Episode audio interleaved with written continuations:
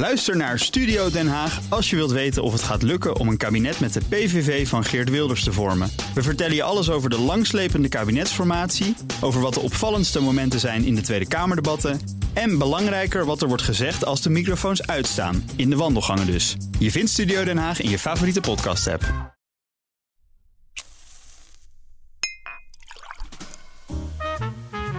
De Stijlpastoor. Arno Kantelberg. Stijl is niet altijd even makkelijk, maar je hoeft het niet alleen te doen. De Stijlpastoor is er voor jou. Ik neem je mee langs herenakkers op zoek naar het allerbeste dat Nederland te bieden heeft. Van horloges tot parfum, van de perfecte handgemaakte laars tot het scherpst gesneden maatpak. Wat draag je, wat drink je en hoe doe je dat? Samen, beste Nederlandse man, komen we er wel.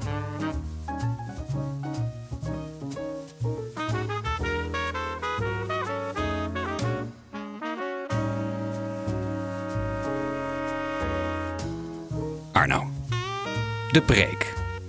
In Some Like It Hot, die film uit 1959, Marilyn Monroe, film van Billy Wilder en met Tony Curtis en Jack Lemmon, zegt Marilyn Monroe op een bepaald moment: Ik wil een man met een bril. Mannen met een bril zijn zoveel aardiger, liever en vooral hulpelozer. Dat is het beeld dat wij hadden van de bril. De bril is ooit het symbool van intelligentie, maar ook een beetje van, ja, laten we eerlijk zijn, fysieke slapte. Hoe is die bril dan ineens een hip accessoire geworden?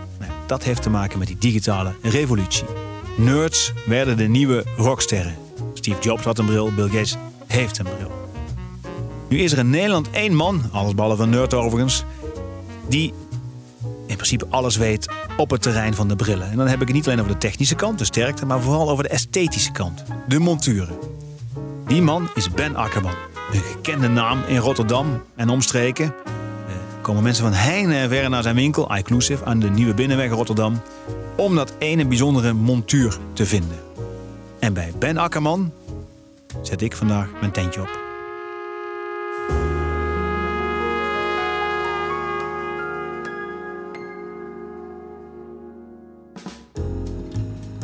Vandaag zijn we in, eh, in Rotterdam, in de Maastad, aan een nieuwe binnenweg in het Oude Westen. Een nieuwe binnenweg is, ik denk ook buiten Rotterdam, een gekende straat.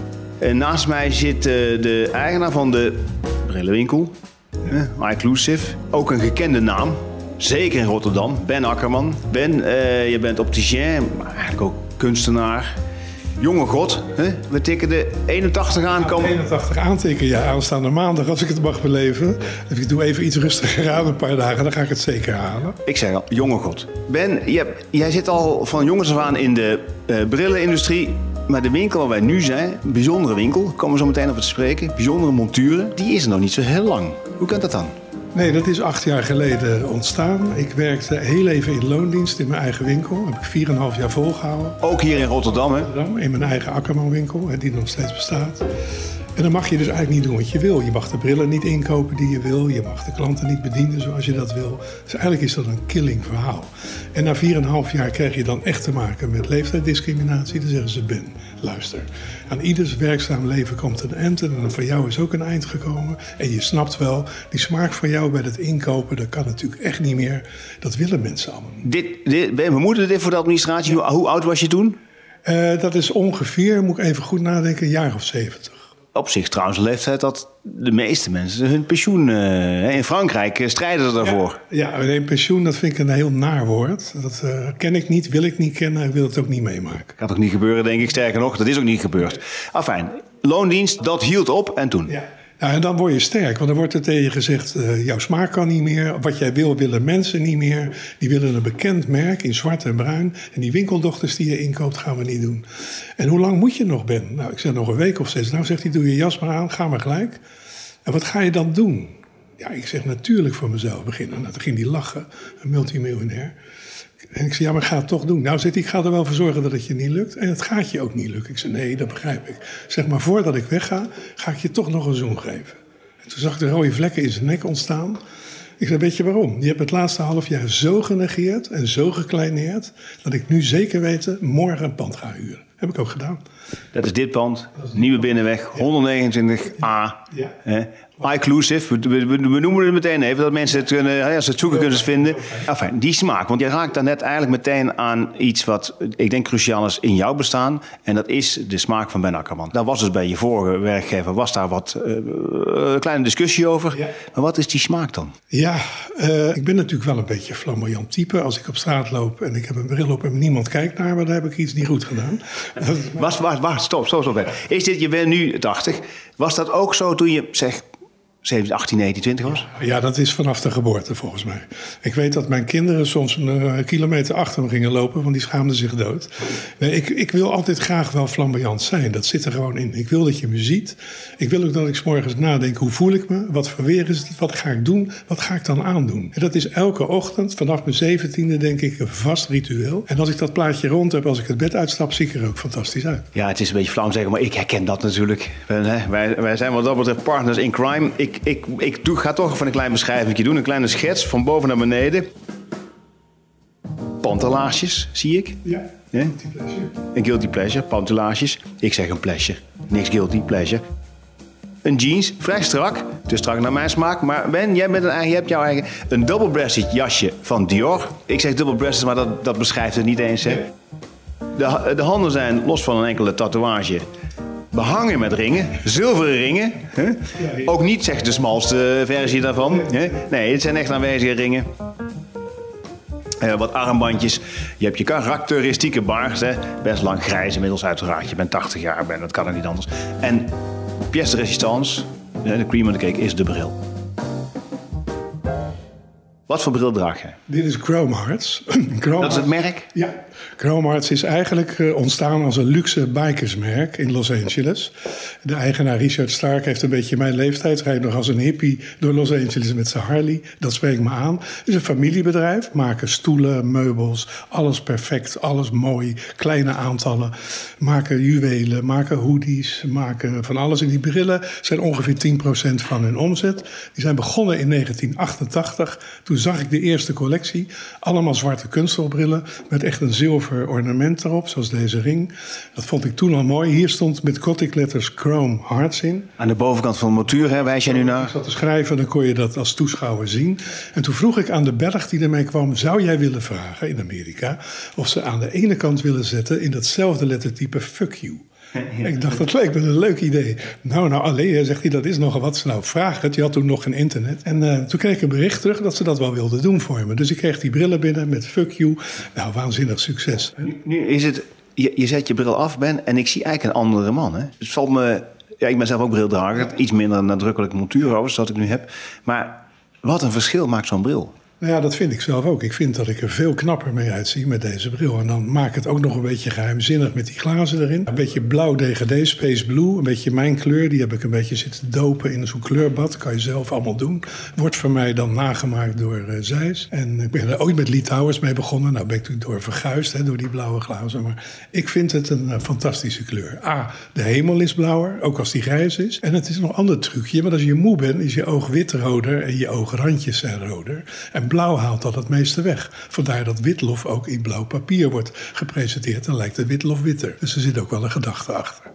Ik steek hier echt te veel op in uh, één minuut tijd.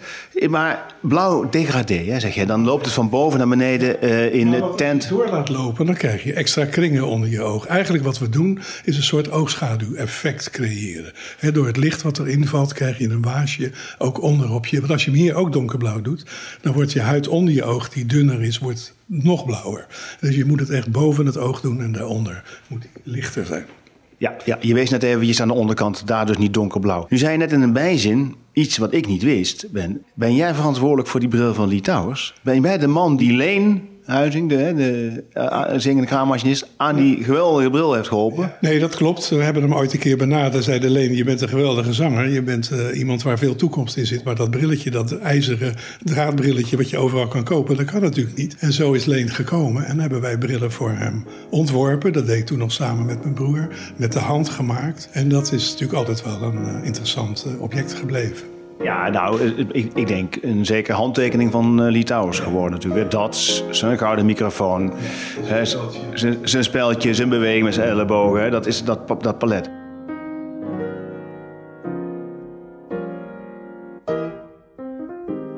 Jij komt uit een familie van opticiens. Ja, mijn vader was opticien, begonnen in 1931 in Hilgersberg, de buitenwijk van Rotterdam. En ik ben er ook in beland, al wou ik niet. Ik wou naar de Kleinkunstacademie, maar dat gingen ze niet betalen. En toen heb ik drie nachten niet thuis geslapen. Toen was er enige paniek thuis. En mijn vader was al autoritair, dat waren die vaders toen. Die noemde mij zoon.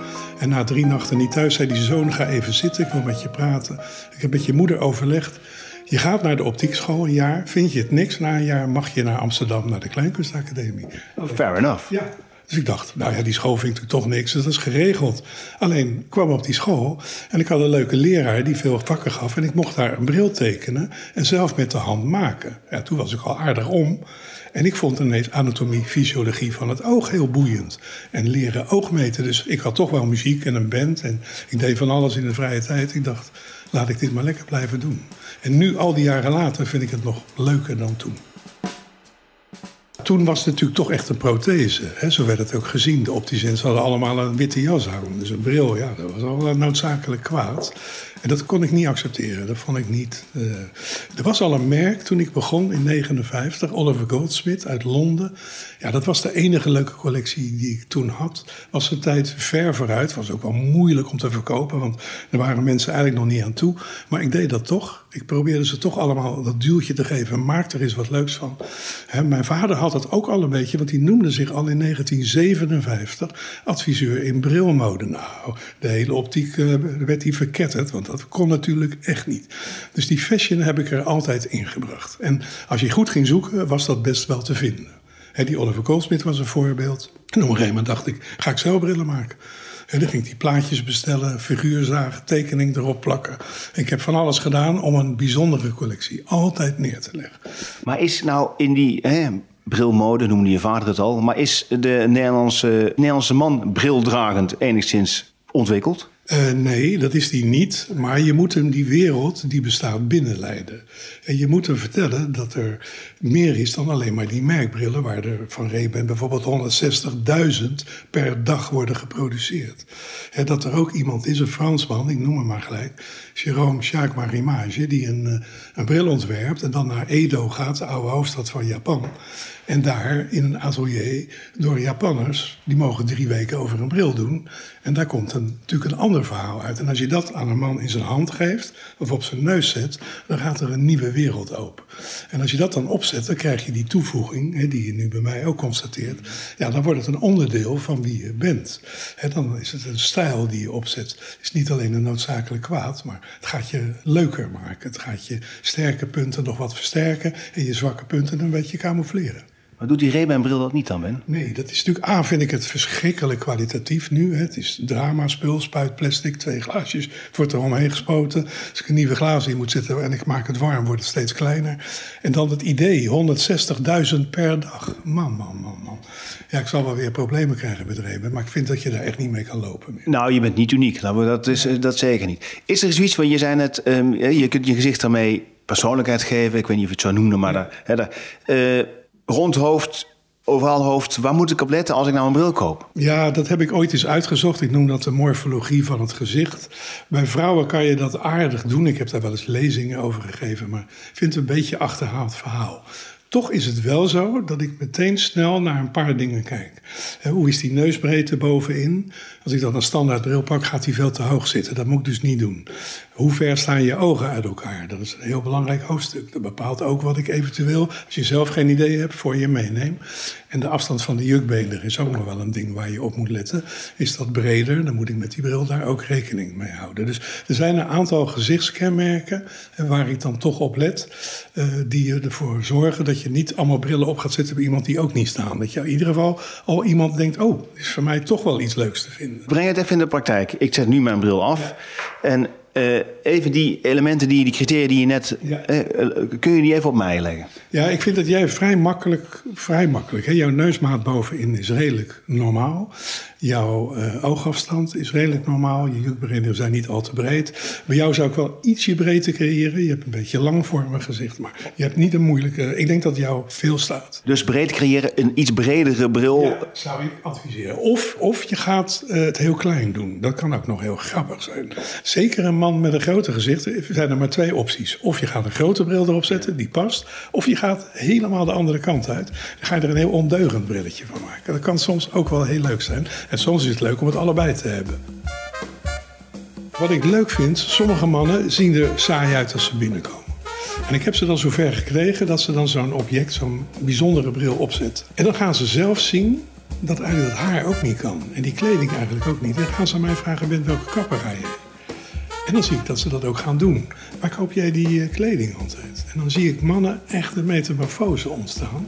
Sommigen hebben dat ook aan mij opgebiecht. Die hebben tegen gezegd, Ben, ik heb die bril bij jou gekocht, maar je hebt mijn leven veranderd.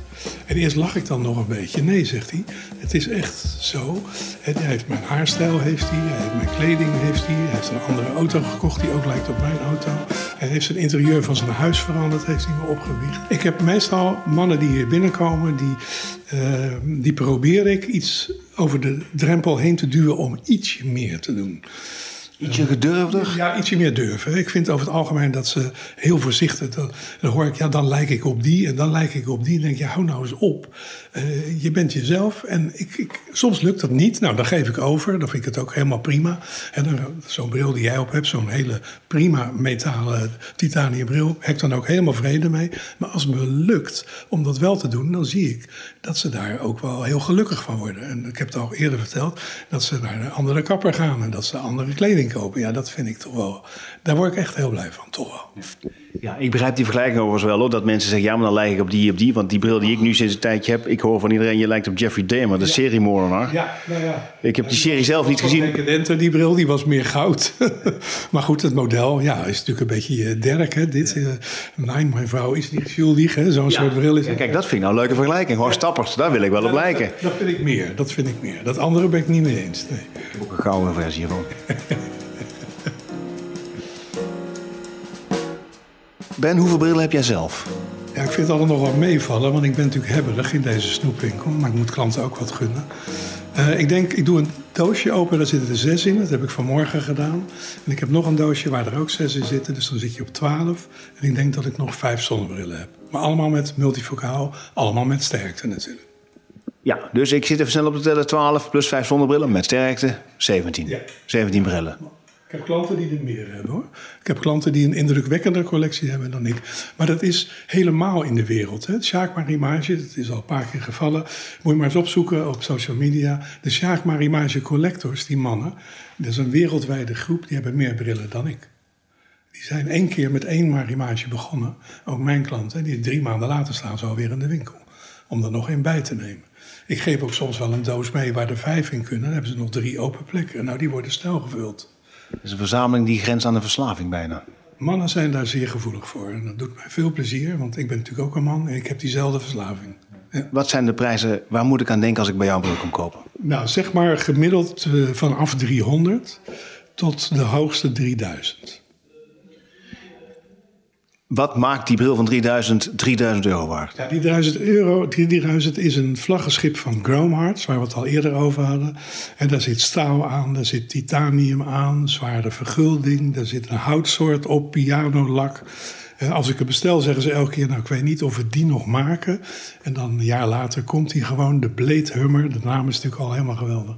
En als je die als man draagt, ja, dan ben je natuurlijk wel, uh, hoor je tot de happy few in de wereld. Ik zag ook uh, dat dat dan toch wel een, een begerenswaardig object wordt. Maar er is een Japaner gewoon weken mee bezig. Dan gaat hij terug naar Los Angeles. Gaan zij in hun eigen atelier die zilveren ornamenten erop zetten. Dus je praat dan ook wel over een kunstwerk. En dat merk heb ik nog niet genoemd, maar dat is een heel belangrijk merk voor me, ook in deze collectie. Kubo Raum uit Berlijn. Even, uh, Raum. Kubo Raum. Ja, cubistische, hè, cubistische ruimte, Kubo Raum vierkant. Die maken maskers, zo noemen ze hun collectie. Mask, een bril waar je je lekker achter kan verschuilen. Die ook echt een dynamiek toevoegt aan je gezicht. En die brillen waren best wel heel extravagant, maar mijn smaak. Alleen ik moest er 30 bestellen, dat geld had ik dus helemaal niet. En toen heb ik toch gebeld dat ik die collectie wilde bestellen. En ik zie de beller nog binnenkomen. Die legde op die lange tafel die ik voor had staan, gewoon een huiskamertafel, legde die vol met die brillen. Nou, mijn depressiviteit was in één keer voorbij. Ik had zelfs moeite om die 30 brillen, maar ik vond ze, ze allemaal willen hebben. Maar goed, ik heb de 30 uitgezocht. Hij deed zijn jas aan en stond bij de koffer bij de deur. Hij wou net weggaan. Toen zei ik nog één dingetje. Ik zeg, je mag ze niet alle 30 sturen, want die kan ik niet betalen. Alleen, zegt hij, hè, dat is niet de afspraak. Hè? Ja, de afspraak was dat ik er 30 moest bestellen. Heb ik gedaan, daar staat mijn handtekening onder. Ik zeg, maar vraag het maar, als, als jullie het niet willen. Als je 30 stuurt, dan hebben we een probleem, want die kan ik niet betalen. Toen kreeg ik de volgende dag een e-mailtje, ik kende de eigenaren niet, van uh, Livio, een Italiaan van Kuberan. Ze vonden het geweldig dat ik op mijn leeftijd dan nog een winkel was begonnen. En natuurlijk was dat geen probleem. En geloof het of niet, dit is mijn redding geworden. Die eerste tien brillen kwamen binnen. Moest ik toch nog een maand op wachten. Ik deed ze meteen in de etalage. Ik was helemaal in vuur en vlam. En ik verkocht er de eerste week al acht. En die klanten die daarmee rondliepen, die vielen op. Waar heb je die gekocht? Dus eigenlijk, en toen kon ik zeggen, doe de volgende 20 maar en de volgende. En ik ben nu een van hun allerbeste dealers in Nederland. En het merk is nog steeds onderscheidend. Zit ook in een iets normalere prijsklasse. Maar je hebt wel een bril op waar andere mensen zeggen, waar heb jij die bril vandaan? Nou, dat is natuurlijk ook belangrijk voor je winkel. Want mond-op-mond reclame is natuurlijk nog sterker dan social media. Ik wil die bril zien. Ja. Die brillen. Ik wil dit merk zien. Ja, Kunnen we er even naartoe lopen? Ja, niet? Kunnen we even doen? Gaan we doen. Lopen door de winkel, achter Ben aan. Er staat een dame te bestellen. En hier... Bijvoorbeeld Kuba. Nou, kijk, je ziet al, dat is best wel een gedurfde collectie. Dat is niet een standaard uh, bril dat is dan ook een, eh, een masker, masker F4. Dus ze noemen alles maskers om je erachter te verschuilen. Om je wel een extra dimensie te geven. Hoekige montuur, hè, maar het is bijna uh, octa, hè, achthoekige uh, glazen.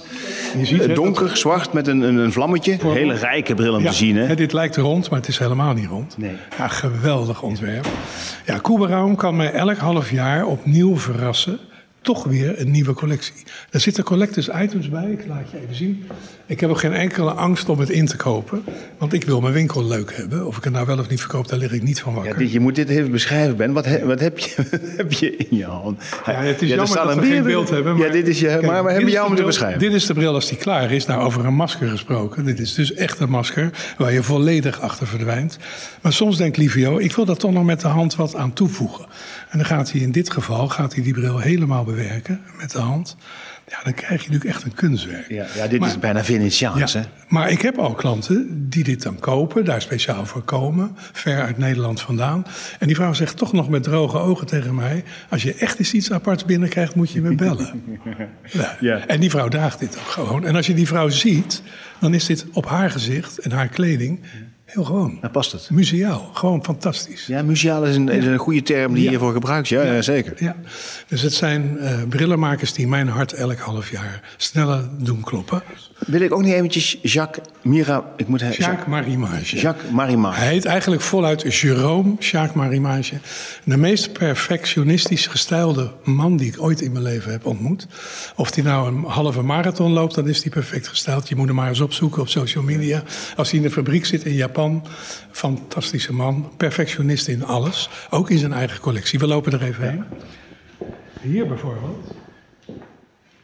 Een speciaal project, de Last Frontier, de strijd die de Indianen verloren hebben, zitten ook die, die invloeden in. Dat zie je in het etui wat erbij hoort. Ja, een groot etui, mooi bewerkt ook. Er zit ook een schroevendraaier in. Hè. Mocht er een schroefje loslopen, dan kan je dat vastdraaien.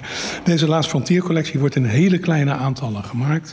Ik ben de enige winkel in Nederland die dit mag presenteren. Is dus een, eigenlijk een apart project in zijn normale collectie. Kleine aantallen, hè, allemaal met zilver, met titanium, verguld titanium er zit een turquoise in. Achteruit de mijnen is Arizona. En dit is natuurlijk een object. De hele doos erbij. Een aparte doek. Bij elke bril zit weer een aparte doek. Ja, dat is natuurlijk een collectors item. Als, je dat, als ik die s'morgens opzet. Ja, dan pak ik ook die doek die erbij zit. Ga ik die bril helemaal mooi schoonmaken. Voordat ik hem opzet. Dat is natuurlijk meer dan een gebruiksvoorwerp. Maar dat doe je, doe je sowieso. Ik heb zo'n hekel aan vieze brillenglazen. Oh, dat is heel erg. Maar sommige mensen hoe ze überhaupt nog erdoor kunnen kijken. Dat, en vandaar dat ik flesjes meegeef met spray die je je leven lang mag komen bijvullen bij mij. Bij de voordeur hangt de fles en dat je hem kan bijvullen en dat je je glazen mooi schoon kan maken. ja, daar heb je- ik een sleuteltje even voor me, ik kan hem even van dichtbij laten zien. Ja, dit is natuurlijk een apart project. Maar daar word ik zelf blij van en ja, mijn klanten ook. Ah, dit, dit, begrijp, dit begrijp ik, Ben. Dit ziet er Ja. magnifiek uit. Het is echt... Dat is een kunstwerk. Hoe, dit, hoe het alleen al allemaal al op elkaar sluit. Oh, de, hier staat... Oh ja, mooi. Limited. nummer 9, 200. 200. Mooie doos ook, hè? Ja, prachtig. Etui. Alleen Ja. het schroevendraadje wat erbij zit. Mocht er een schroefje loslopen. Geëmailleerd, alleen al een kunstwerkje. Ik zit te kijken, ja. Ik, ik, ik, ik word zelf ook enorm herberig ineens. Hè? Ja, dat is, dat is de bedoeling. Dat is de bedoeling. En die bril is natuurlijk niet alleen een noodzakelijk kwaad. Natuurlijk heb je hem nodig. Maar het is natuurlijk, je kan er ook een feestje van maken. Zoals je ook blij kan worden van mooie schoenen. Zo, kunnen- een mooie stof, dat heb jij ook. Ja. Bepaalde stoffen kunnen je zo gelukkig maken. Dat zit heel lekker, dat voelt heel lekker. Zo'n jeans als zeker. deze, die stof, dat is een Yves Saint Laurent. Ja, vinden het heerlijk. Ja. Het is geen plank. Ja, ja dit, dit heeft ook, hè, ook weer een rijkheid in kleur. In alles. En- en- en- En niemand gebruikt 10 mm materiaal aanstaan. 10 mm is de breedte, ja. Je geeft er nu aan de dikte van je montuur. Ja, dat is veel te veel werk. Dat is veel te moeilijk. Dat is, het is harde kunststof. En ze zijn gauw klaar als ze dat verenmateriaal, waar die veren van gemaakt zijn, hetzelfde is als het voorstuk. En dan is het zo klaar. Kijk maar naar zo'n brilletje als dit. Dat is natuurlijk snel. Als de pootjes net zo Allemaal breed zijn als... dit. Ja, dat is, hoef je niet veel aan te doen. Ook een leuk merk uit de jaren 80, Emanuele Kaan. Misschien zegt het je nog iets. Ja, een, een, bloedmooie, een bloedmooie vrouw, Emanuele Kaan zelf. Was een eigen model van hun collectie. Hele grote sexy brillen. Ze had ook altijd hele grote witte brillen op. Nou, dat merk heeft weer een revival. Dus Emanuele Kaan is nog steeds een groot succes. Ja, er zitten heel veel kleuren in. Er staat heel veel kleur hier, hè? Ja, ja, en dat is natuurlijk ook leuk, want als je eenmaal kleur bekent, dan weet je dat je niet met één bril eruit komt. Je bedoelt, dan heb je er meerdere Ja, dan nodig. heb je er meerdere Ja. nodig. Dus dat is natuurlijk. ja, waarom zou je elk jaar, elke dag, dezelfde bril op hebben?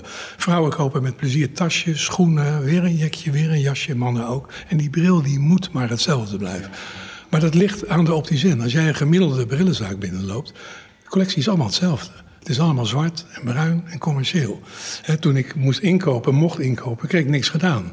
Nee, zegt hij, wat jij wil inkopen zijn allemaal winkeldochters. Maar er zijn natuurlijk mensen die niet een standaardbril willen. En als er mensen zijn die een standaardbril willen, kan je toch nog eens een keer proberen om ze iets leukers te laten zien. Lukt niet altijd, maar als je lukt, is het natuurlijk een groot plezier voor beide. hè. Niet alleen voor mij, maar ook voor de drager. En de omgeving van de drager. Ja, die moeten naar kijken, ja, ja. Maar dat is het verschil tussen de bril als gebruiksproduct, denk ik... en de bril als esthetisch, accessoire, als luxe product. Hè. Even een bril voor mij, even, want dan dit, die saaie bril die ik gewoon heb, die zet ik even nou af. Ja, ik, heb, ik heb daar helemaal geen moeite mee. Want je kan er alle kanten mee uit. En dit is natuurlijk ook zwaarder op je neus. Hè? Daar moet je ervoor Ja. over hebben. Vertel ik ook altijd. En bij jou viel op dat die neus dan ietsje, bij deze bijvoorbeeld, zat Te hoog, hè? Te hoog. Kijk, Ja, deze de neusbrug is ook uit de Laatst Frontier collectie. Oh, dit is een door. Bordeaux. Maar die heeft dus standaard eigenlijk een te brede neus. Oh. Zou bij jou een tien gelijk goed kunnen zitten. Ja, je zet hem nu bij me op. de breedte waar ik het al over had. Hij is al meteen op sterkte. Ja, staat je wel gelijk. Kijk, Staat wel goed. zelf wil is het tweede, maar kijk maar. Ik kijk nu, ik loop nu naar de spiegel. effect, dat breedte effect waar ik het over had. Ja, ja. En je ziet dat die mooi diep doorzakt. Want anders, die, die bril van mij, die net wat zat zo. Te hoog. En dat is een inbreuk op je gezicht. En nu, zie je, dus dit Het is een... eh, aanspreken. ja. Want hij is natuurlijk gedecoreerd aan de zijkant met echt zilver. Dat moet je ook poetsen. Er zit ook een arrow van zilver achter. En een turquoise uit de mijnen uit Arizona. Die zie je bij jou heel mooi als sieraad achter je oor zitten. Ja, als je deze stap eenmaal zet, dan ben je als man verloren, denk ik. maar dit is een bril... Mensen zien eerst de bril en dan pas daarna mij. Ja, dat is wel... moet je willen. Dat moet je willen. Ehm, dat is staat- niet aan iedereen gegeven. Ik vind je wel staan. Hij staat wel niet slecht, vind Nee. ik ook niet. Een, eh, een nieuwkomer. Je moet altijd zorgen dat je alweer iemand achter de hand hebt. Ja, dit is T. Henry, een jongen uit Miami. Komt oorspronkelijk uit de auto-industrie. En begint net zoals Marimage 12, 15 jaar geleden. Kleine collectie. Laat hij ook in Japan maken, nummer 25 van 104. Ik verkocht net, toen jij binnenkwam, nummer 1 van 75 gemaakte brillen. Dus dat is eigenlijk voor mij... En wat hij doet, hij luistert nog naar me. Want ik heb dikwijls een probleem met maten. Een man met een groot gezicht zijn al die standaard brillenmaten te klein. En als ik daarover praat met leveranciers, zeggen ze ja, maar daar is geen markt voor. Nou, er is dus wel een markt voor.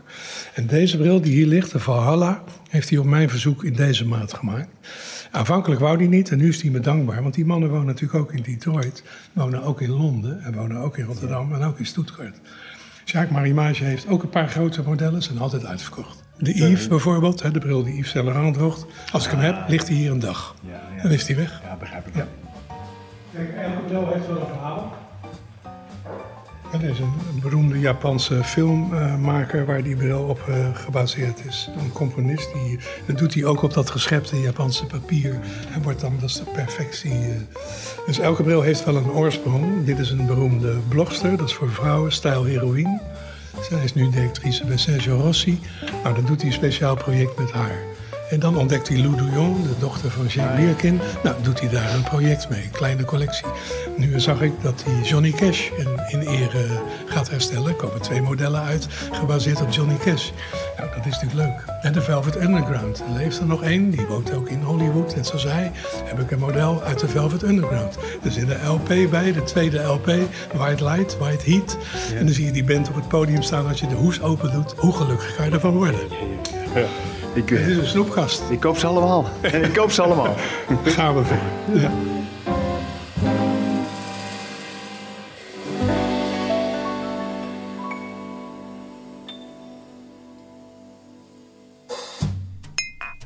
Tijd voor een commerciële boodschap. Ook als het op whisky aankomt, is alleen het beste goed genoeg voor de stijlpastoor. Dat kan het leven die extra 10% geven. Gelukkig wordt deze podcast mede mogelijk gemaakt door The Macallan. Vandaag reflecteert uw stijlpastoor met een glas Double Cask 12 van The Macallan. Grote klasse.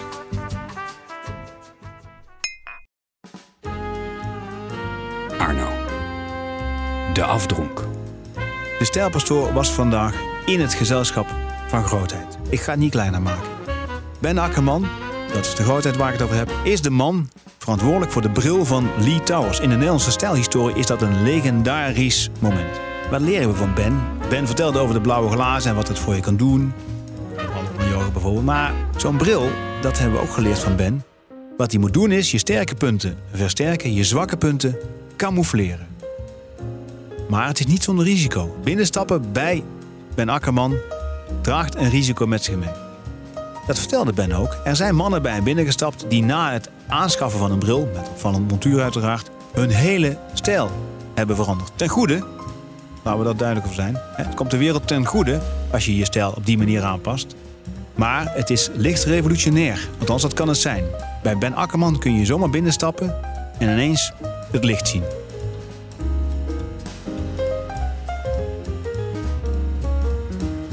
Tot zover de Stijlpastoor. Abonneer je op deze podcast en mis geen aflevering. Dan kom jij als stijlvolle man nooit meer onbeslagen ten ijs.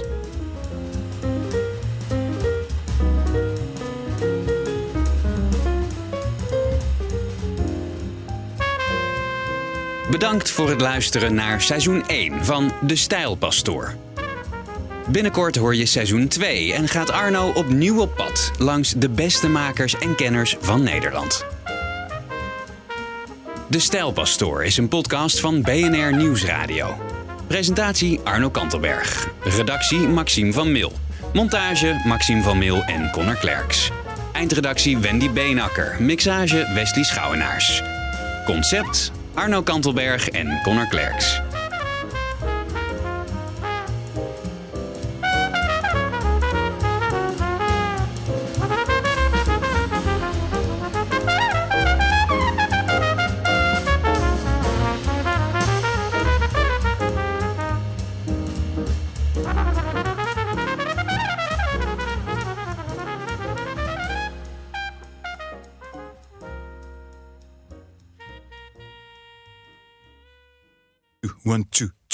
Two, two.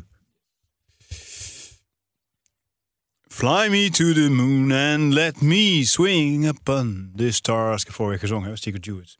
Let me see what spring is like on a Jupiter and Mars. Ben je aan begonnen of niet? Hij neemt op als je Fuck. wil. Maar